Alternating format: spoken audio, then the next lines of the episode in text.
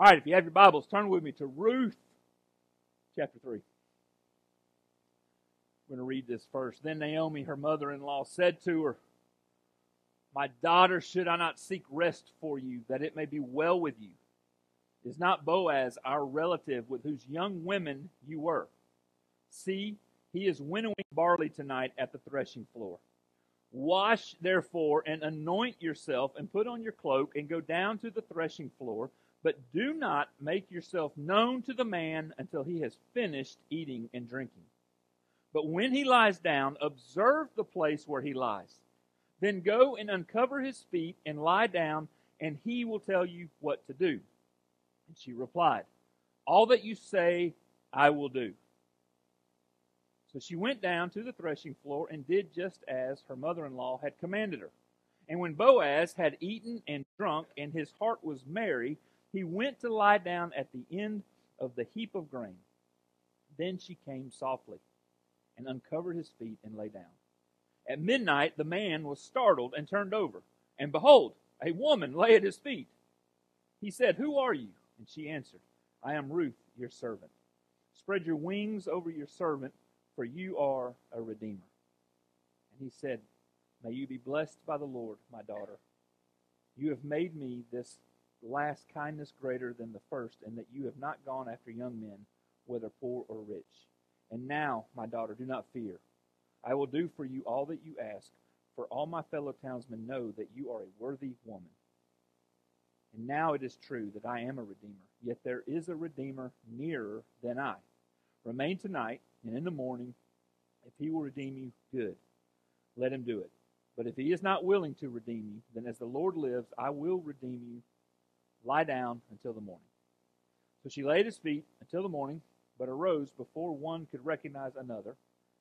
And he said, "Let it not be known that the woman came to the threshing floor." And he said, "Bring the garment you are wearing and hold it out." So she held it, and he measured out 6 measures of barley and put it on her.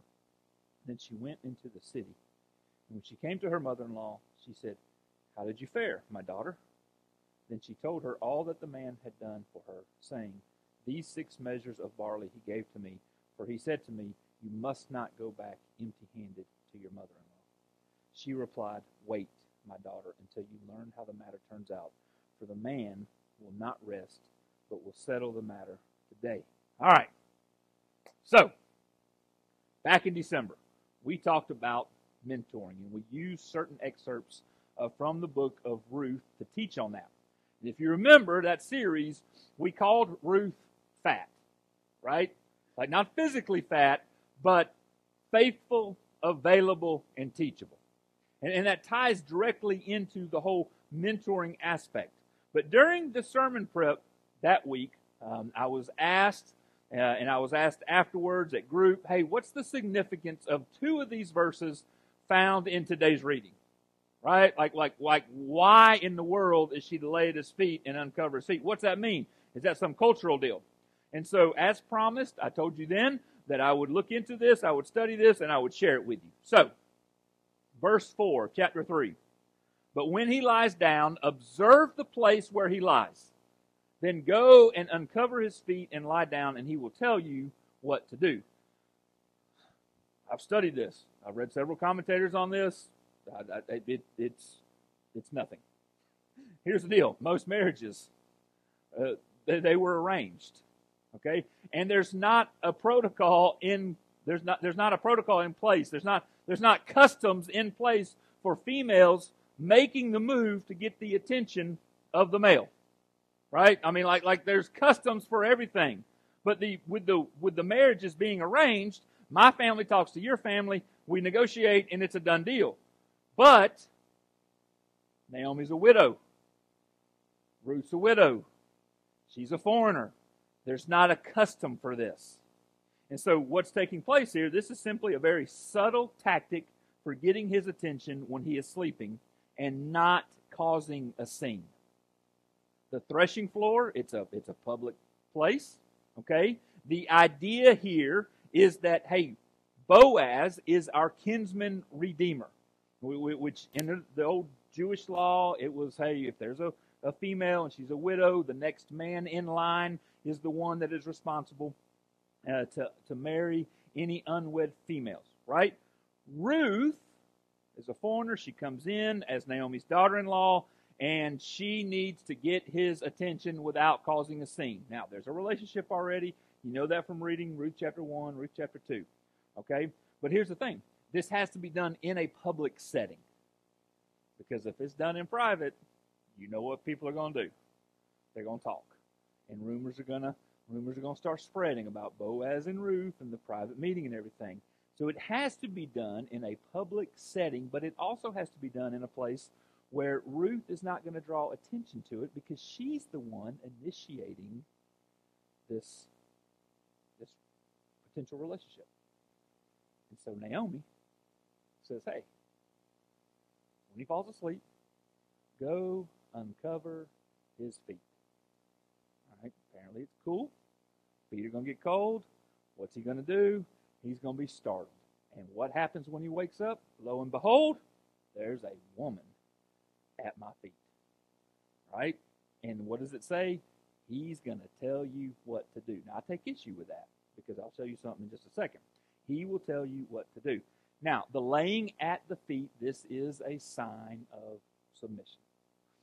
And so that's what Ruth did. And sure enough, he woke up. His feet were cold. There's a woman at my feet. And he says in verse 9, who are you? She said, I am Ruth, your servant. Now, Naomi said, Ruth, go down there, do this, and he'll tell you what to do. And she's like, all right, I'll do that. I would like to point out in verse 9 that he says, who are you? And Ruth, it's me, Ruth, your servant. And then she tells him what to do. Just pointing it out. Spread your wings over your servant, for you are a redeemer. So this was the other thing that was kind of like, what's this all about? Now, the NIV, the NLT, they say spread the corner of your covering or garment over me. She's cold. Okay? She's cold. But here's the interesting thing about the language used in this verse. Okay? The same language for that's used here, spread your garment over me, spread your wing over me. This is, the language is used for protection. And here's the thing, it's the same thing, believe it or not, that Boaz said to Ruth the chapter before. It's not going to come up on the screen, but chapter 2, verse 12, if you're looking. This is Boaz talking to Ruth in the field. And he says, may the Lord, the God of Israel, under whose wings you have come to take refuge, reward you fully for what you have done. So he's already said to her in the field, hey, you have come here from a foreign land to take refuge, and it's under the wings of God and his protection that you are here. And now Ruth is coming, and she is saying to him, very subtly, spread your wings over me. Let you, Boaz, be my protector. Cool. So that's a cool gesture from Ruth. All right, that has nothing to do with the sermon. Okay. That's just some fun facts, I promised you. Today, becoming like Jesus. And we're looking at the characteristics of Jesus. We're looking at the ones that he has that are lived out in other Bible stories. And so that is why we did read about Naomi and Ruth, okay? Because there's a lesson here about intentionality that Naomi lives out. And so we talk about this intentionality. It's a characteristic of Jesus that is rarely discussed. And as a matter of fact, growing up in church, I don't think I've ever heard anyone else describe Jesus as intentional. I can't remember that. And it was only until I started studying and paying attention to the method of Jesus, the how he did ministry, that I started to see that Jesus was very intentional with his ministry. Before, I always was raised and even trained to just look at the message and to parse and to exegete the words that came across and to figure them out and then interpret those and give those into sermons. I've never been taught before in any class, any formal class, hey, look at how Jesus did ministry. We always looked at what he said. But there's value in looking at how he did the things he did. And when you do that, you will see that intentionality is woven throughout the ministry, throughout the life of Jesus, if you know what you're looking for. So, that we're all on the same page. When we talk about intentionality, and I remember having a conversation one time with Billy Bryant, one of the elders, one of the previous elders of LifeBridge, about this. We kind of weren't seeing eye to eye. So just so we're on the same page, intentionality, the word intentional, it means this right here, something done on purpose or deliberate. Like that's what it means. It's real simple, and I think everybody gets that. Okay? So when we talk about this, it's something done on purpose. Like, I'm going to do this for a reason. It's going to be deliberate. Now, when we speak of intentionality being a characteristic of Jesus, we are saying that he was intentional with his followers. He was intentional in relationship and the people that he had relationship with. Does that make sense to you? That's where we're talking about the intentionality. I don't think Jesus walked around with a day planner and you know, all right, from 9 to 10, you know, I'm going to do my quiet time, and from 10 to all that kind of worked out. We're talking about intentionality within the day-to-day relationships that he had. So, we'll get back to Jesus in a minute. Our story today is the perfect example of someone who is intentional in the life of someone else. You get the big picture of Ruth and Naomi. Ruth meets Naomi when Naomi and her husband move off to a foreign land. They get married. Everybody dies. I'll say that in a second. Naomi's going to go back to her family, and Ruth's like, I'm in. I'm with you. Naomi's like, nope, stay here with your people. And she's like, oh, no. Naomi, your God, your people, they're my God, and they're my people. And so Naomi and Ruth move back to Naomi's homeland, and they live there for a period of time. Chapter 1, Chapter 2 gets into the details of we got to survive. We're two women in this world. We've got to go out there, and we've got to work, and we've got to do these things. And Ruth's like, I'm going to take care of you. I'm here. I'm the daughter. I'm going to go do this. And so that's what she does. And Naomi gets to this point where she has Ruth's best interest at heart. Naomi knows from her own life experience, man, this is what Ruth needs. Ruth is young. Ruth needs to find a family, and she needs to start this household, and she needs to live her life. And so Naomi uses her wisdom to coach Ruth on the steps to take to get married to Boaz. Naomi's like, hey, I know how to pick up a man. Let me tell you how it's done. Bathe. Starts with that. Get all dolled up. You're going to go down there to club threshing floor, okay, and wait until it's dark. Wait until he's been eating a while. Wait until he starts to drink a little bit. And when he lies down, that's when you make your move. I mean, think about it. When he falls asleep, this is when you act, okay? And so that's what she tells him to do. And Ruth is like, okay, I see the plan. I'll do it. But here's the thing we got to know about Ruth. Ruth is content with living and serving with her mother-in-law. She's not seeking this out for herself. She's like, hey, Naomi, you're my mother-in-law. I will stay here and I will take care of you. Ruth is content with that. But Naomi is like, no, I know what you need. You think you know what you need, and you think you know what your desire is. As an older female, I know what you need. It's a great opportunity. Okay, just for me to put this little plug in there. Daughters, listen to your moms. They know what you need. Believe it or not, hadn't been that long ago. They were your age. I know some of you are like, oh no, it's been a while. Trust me, it wasn't that long ago. So Naomi knows from her own life experience. She knows the needs of Ruth. And here's the thing, when we talk about intentionality, we've got to brag on Naomi for a second. Notice the maturity that she is demonstrating here. I mean, she has a daughter-in-law who loves her so much. The daughter has given up her previous life. She's followed her from a foreign country to live with and to take care of Naomi. Naomi's got like the perfect daughter-in-law. Like, I mean, this lady left everything to come and be with me, to serve me, to take care of me so that I will not live a lonely life. But Naomi knows what's best for Ruth. And with Naomi going down this path and being intentional, she has to make a sacrifice. She has to make the sacrifice because she will lose Ruth to her husband's family. Are they going to see each other? Absolutely. Are they going to be in the community? Yes. When she has kids, is she going to be to come and hold them? Absolutely. All that's going to get to take place. But now, Ruth is no longer part of Naomi's household. Ruth is going to be now whoever the suitor is, and it happens to be Boaz. And here's the thing we need to know. Intentionality in relationships does not happen without sacrifice. And it's Naomi's intentionality that changes the trajectory of Ruth's life.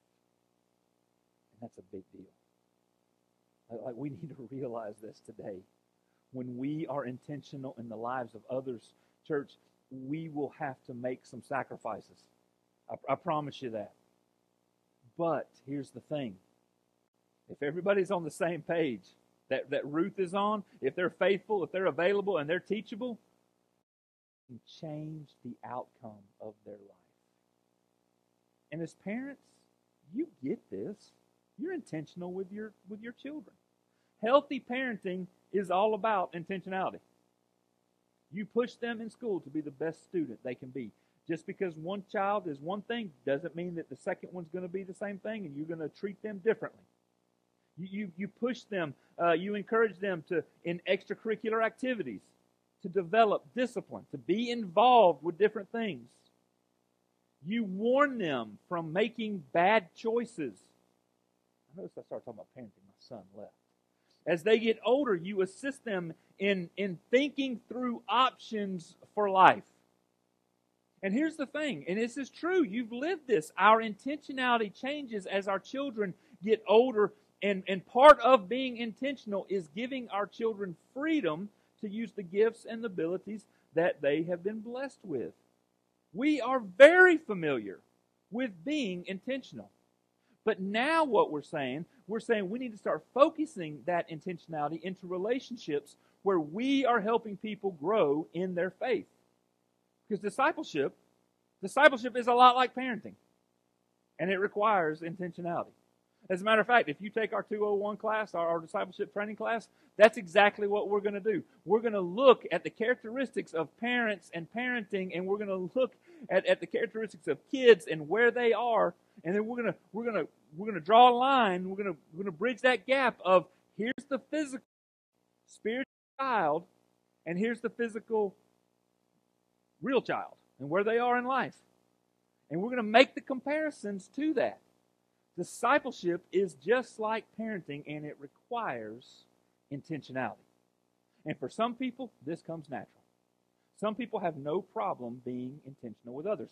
My personality type is to have a plan and to execute the plan. Hey, I get a strong sense of accomplishment when this happens. I look at my calendar several times a day.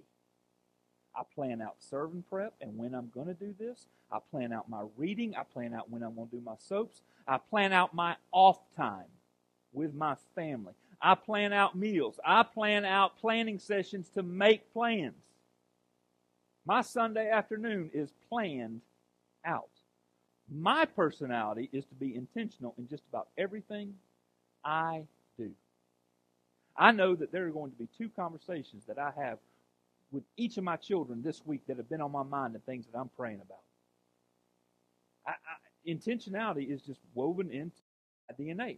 I haven't always done it well. I'm still learning. But then we have those whose personality is, man, let me just go with the flow. Now I'm going to wake up and I'm going to try to get fed and dressed and to work on time, and I'm just kind of a fly by the seat of my pants. And there's absolutely nothing wrong with those types of people. Don't tune me out, though. Just because intentionality isn't in your DNA, you're just don't say like, well, this isn't for me. I'm okay. Because when we, again, this is intentional too. When we speak of being intentional, we are talking about being intentional in relationships. Jesus' ministry was centered around two things: the sacrifice for all of humanity. That's part one. Part two, his ministry was about training up people who would train up people to carry out the mission of Jesus. And this part of his ministry wasn't going to happen without intentionality. And I know this, one of the largest areas of growth in my life as a husband, because I husband different than I did 5 years ago, as a father, as a pastor, have happened because I am learning to be intentional. And I'm still learning to be intentional as Jesus was. So there's two verses, and we're almost done. There's two verses that I want to share with you that have encouraged this learned trait in my life, and I hope it does with you too. Ephesians, the 5th chapter, verses 15 and 17. I love this. So be careful how you live. Don't live like fools, but like those who are wise. Make the most of every opportunity in these evil days. Don't act thoughtlessly, but understand what the Lord wants you to do. That's one of them. We'll come back to it. Colossians 4, 5, and 6. Live wisely among those who are not believers, and make the most of every opportunity. Let your conversation be gracious and attractive so that you will have the right response for everyone. And so Paul's writing these letters to these churches. Okay, they're Christians, they're believers, they're growing in their faith. What does he mean when he says, make the most of every opportunity?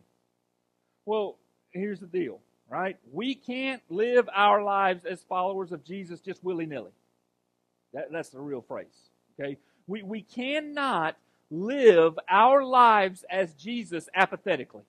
I'm just going to kind of come and go. I'm going to make some kind of half-hearted commitment to Jesus, and he's going to be there when I need him. I'll make sure I go to church most Sundays.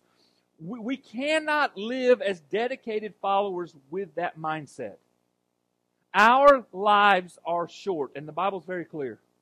It's nothing but a vapor. I mean, some of you, your vapor is a little bit longer right now than the rest of us. But at the end of the day, when you look at the grand scheme of things, our life on this earth is extremely short. And in greater context of what Paul is saying in both of these letters, our lives are not even about us. They're not. Our lives are not about us. The moment we said, Jesus, I ask you to be the Lord of my life, we've surrendered that. It's not about me anymore. It's not about my priorities. It's not about, what I want and how I want it. We've got a life, and we've been given all kinds of talent and blessings and gifts. We're to manage those, certainly, but we are to live and be kingdom-minded. We're to live a completely surrendered life to Jesus. And so he's telling those believers, hey, don't live as foolish people. Don't live that you think you've got just all the time in the world to get things in order with God. Make the most of every opportunity.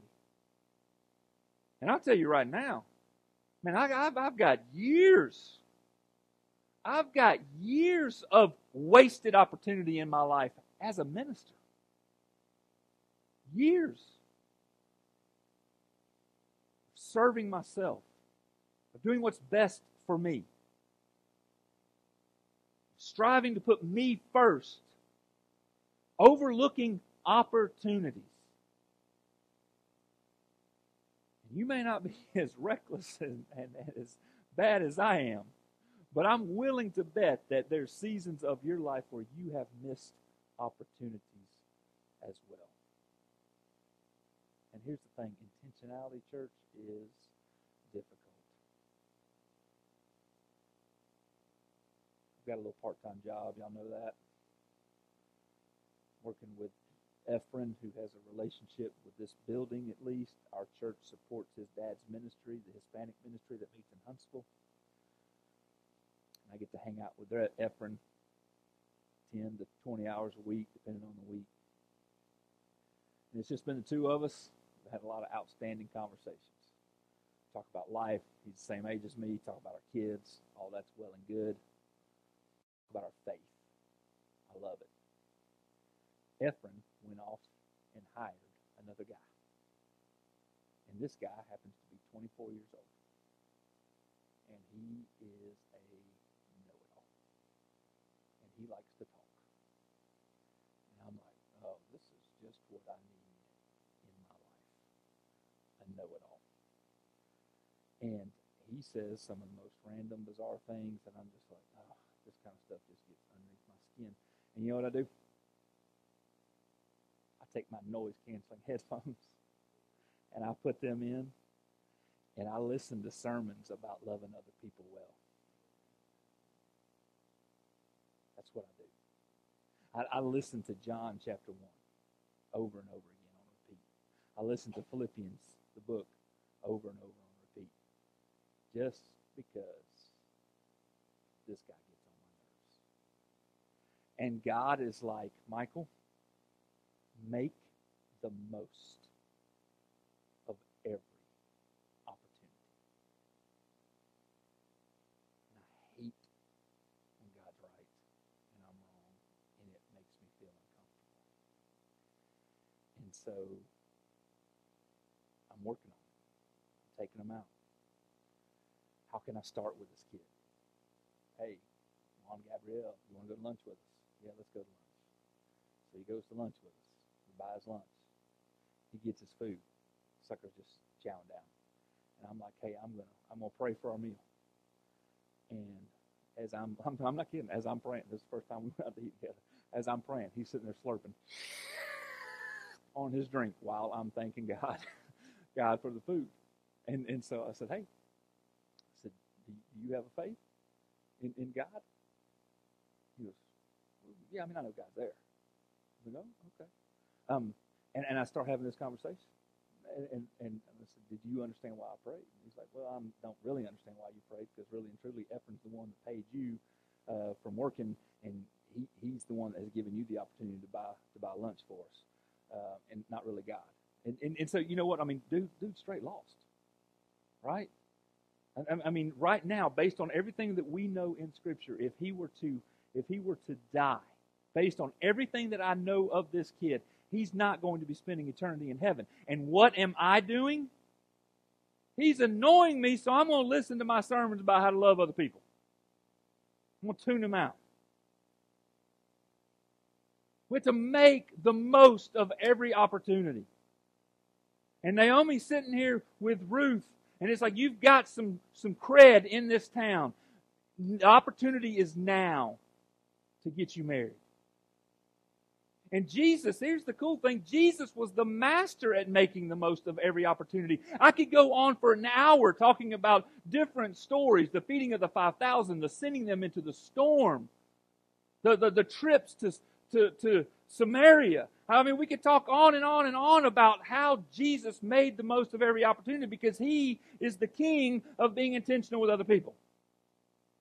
Did you read John 1 as part of your soap this week? I mean, this isn't coming up on the screen, but Jesus' ministry, as I said already, it's about two things. Dying on the cross and choosing men to follow Him so they can train up people who can train up people to carry out His mission. And John chapter 1 gives us a glimpse into part of the story of calling these first men.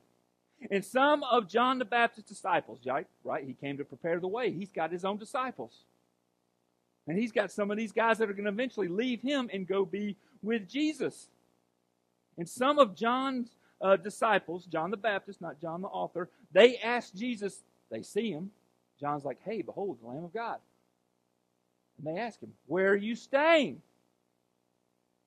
I'm going back to my mom's house tonight. This guy named Lazarus, he invited me over to crash at his place tonight. No. That's a Michael answer. That's what I would have done. I would have missed the opportunity. What did Jesus say? What's he want? He wants followers. So what's he do? Oh, you want to know where I'm staying tonight? Come and see. Come and see. And who is it that followed? Andrew. And whose brother is Andrew? Peter. Jesus makes the most of every opportunity. So, the question for us.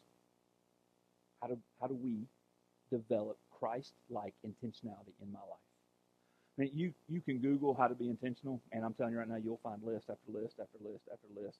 And I'm just like, no, how do we do this in relationships?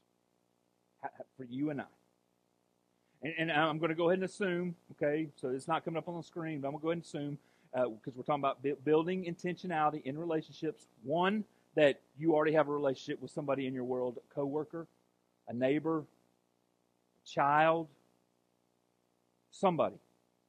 And I'm going to go ahead and assume that you're going to start praying over this relationship and intentionality. All right? So how do I be intentional? It's really, truly, it's complicated, but it's the process is simple.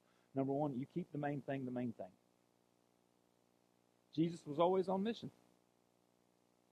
Right? I mean, he didn't wander from why he was here.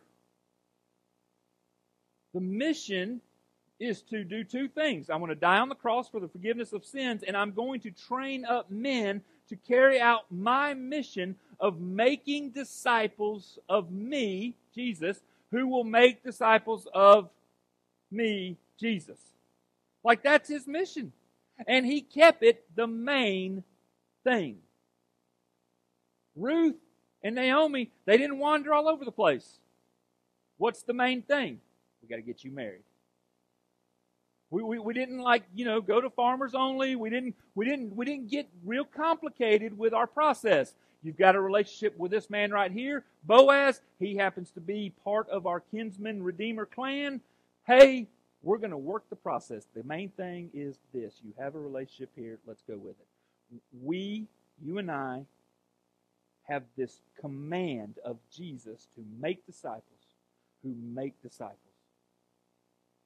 We have this journey of becoming like Jesus that we are on. Church, that is the main thing for you and I. It's just to grow in my faith. And so I'm going to be intentional with other people. I'm going to help them stay focused on Jesus. It really is that short. The second thing is you got to meet them where they are. You got to... What do they need? That's a great question. You're sitting there and you have this relationship with somebody. What do they need to grow in their faith? What do they need to mature, to become like Jesus? You can identify a couple of things and then you can work towards that. They have no idea how to study the Bible. Oh, well, I know a great thing that we can do. I can sit down and show you how to do this SOAP Bible study method. It's super simple. Let me show you how to study the Bible in this method. What do they need? They don't know how to pray. Oh, well, invite them into the room and let them watch you pray.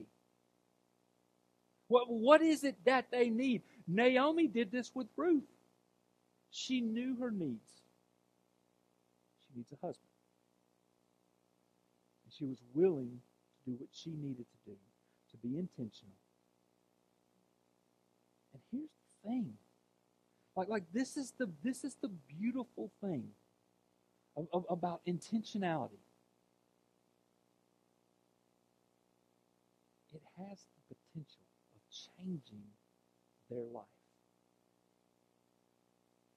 Because of Naomi's intentionality with Ruth, we're talking about her today. There's nothing really significant about the story of Ruth. You get God's provision. I understand that there's so much there. But Ruth, the person, there's not a whole lot there. But we know about her. You want to know why we know about her? Because of Naomi's intentionality and what that led to. I mean, Ruth is one of 4 women mentioned in the lineage of Jesus. She's the great-grandmother to the eventual King David.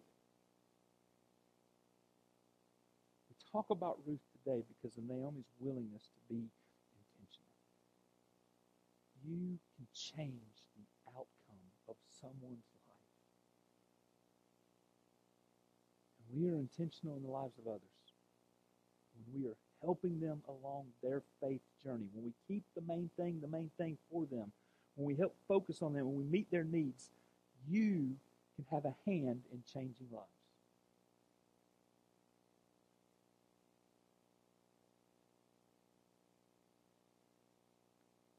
Who do you need to be intentional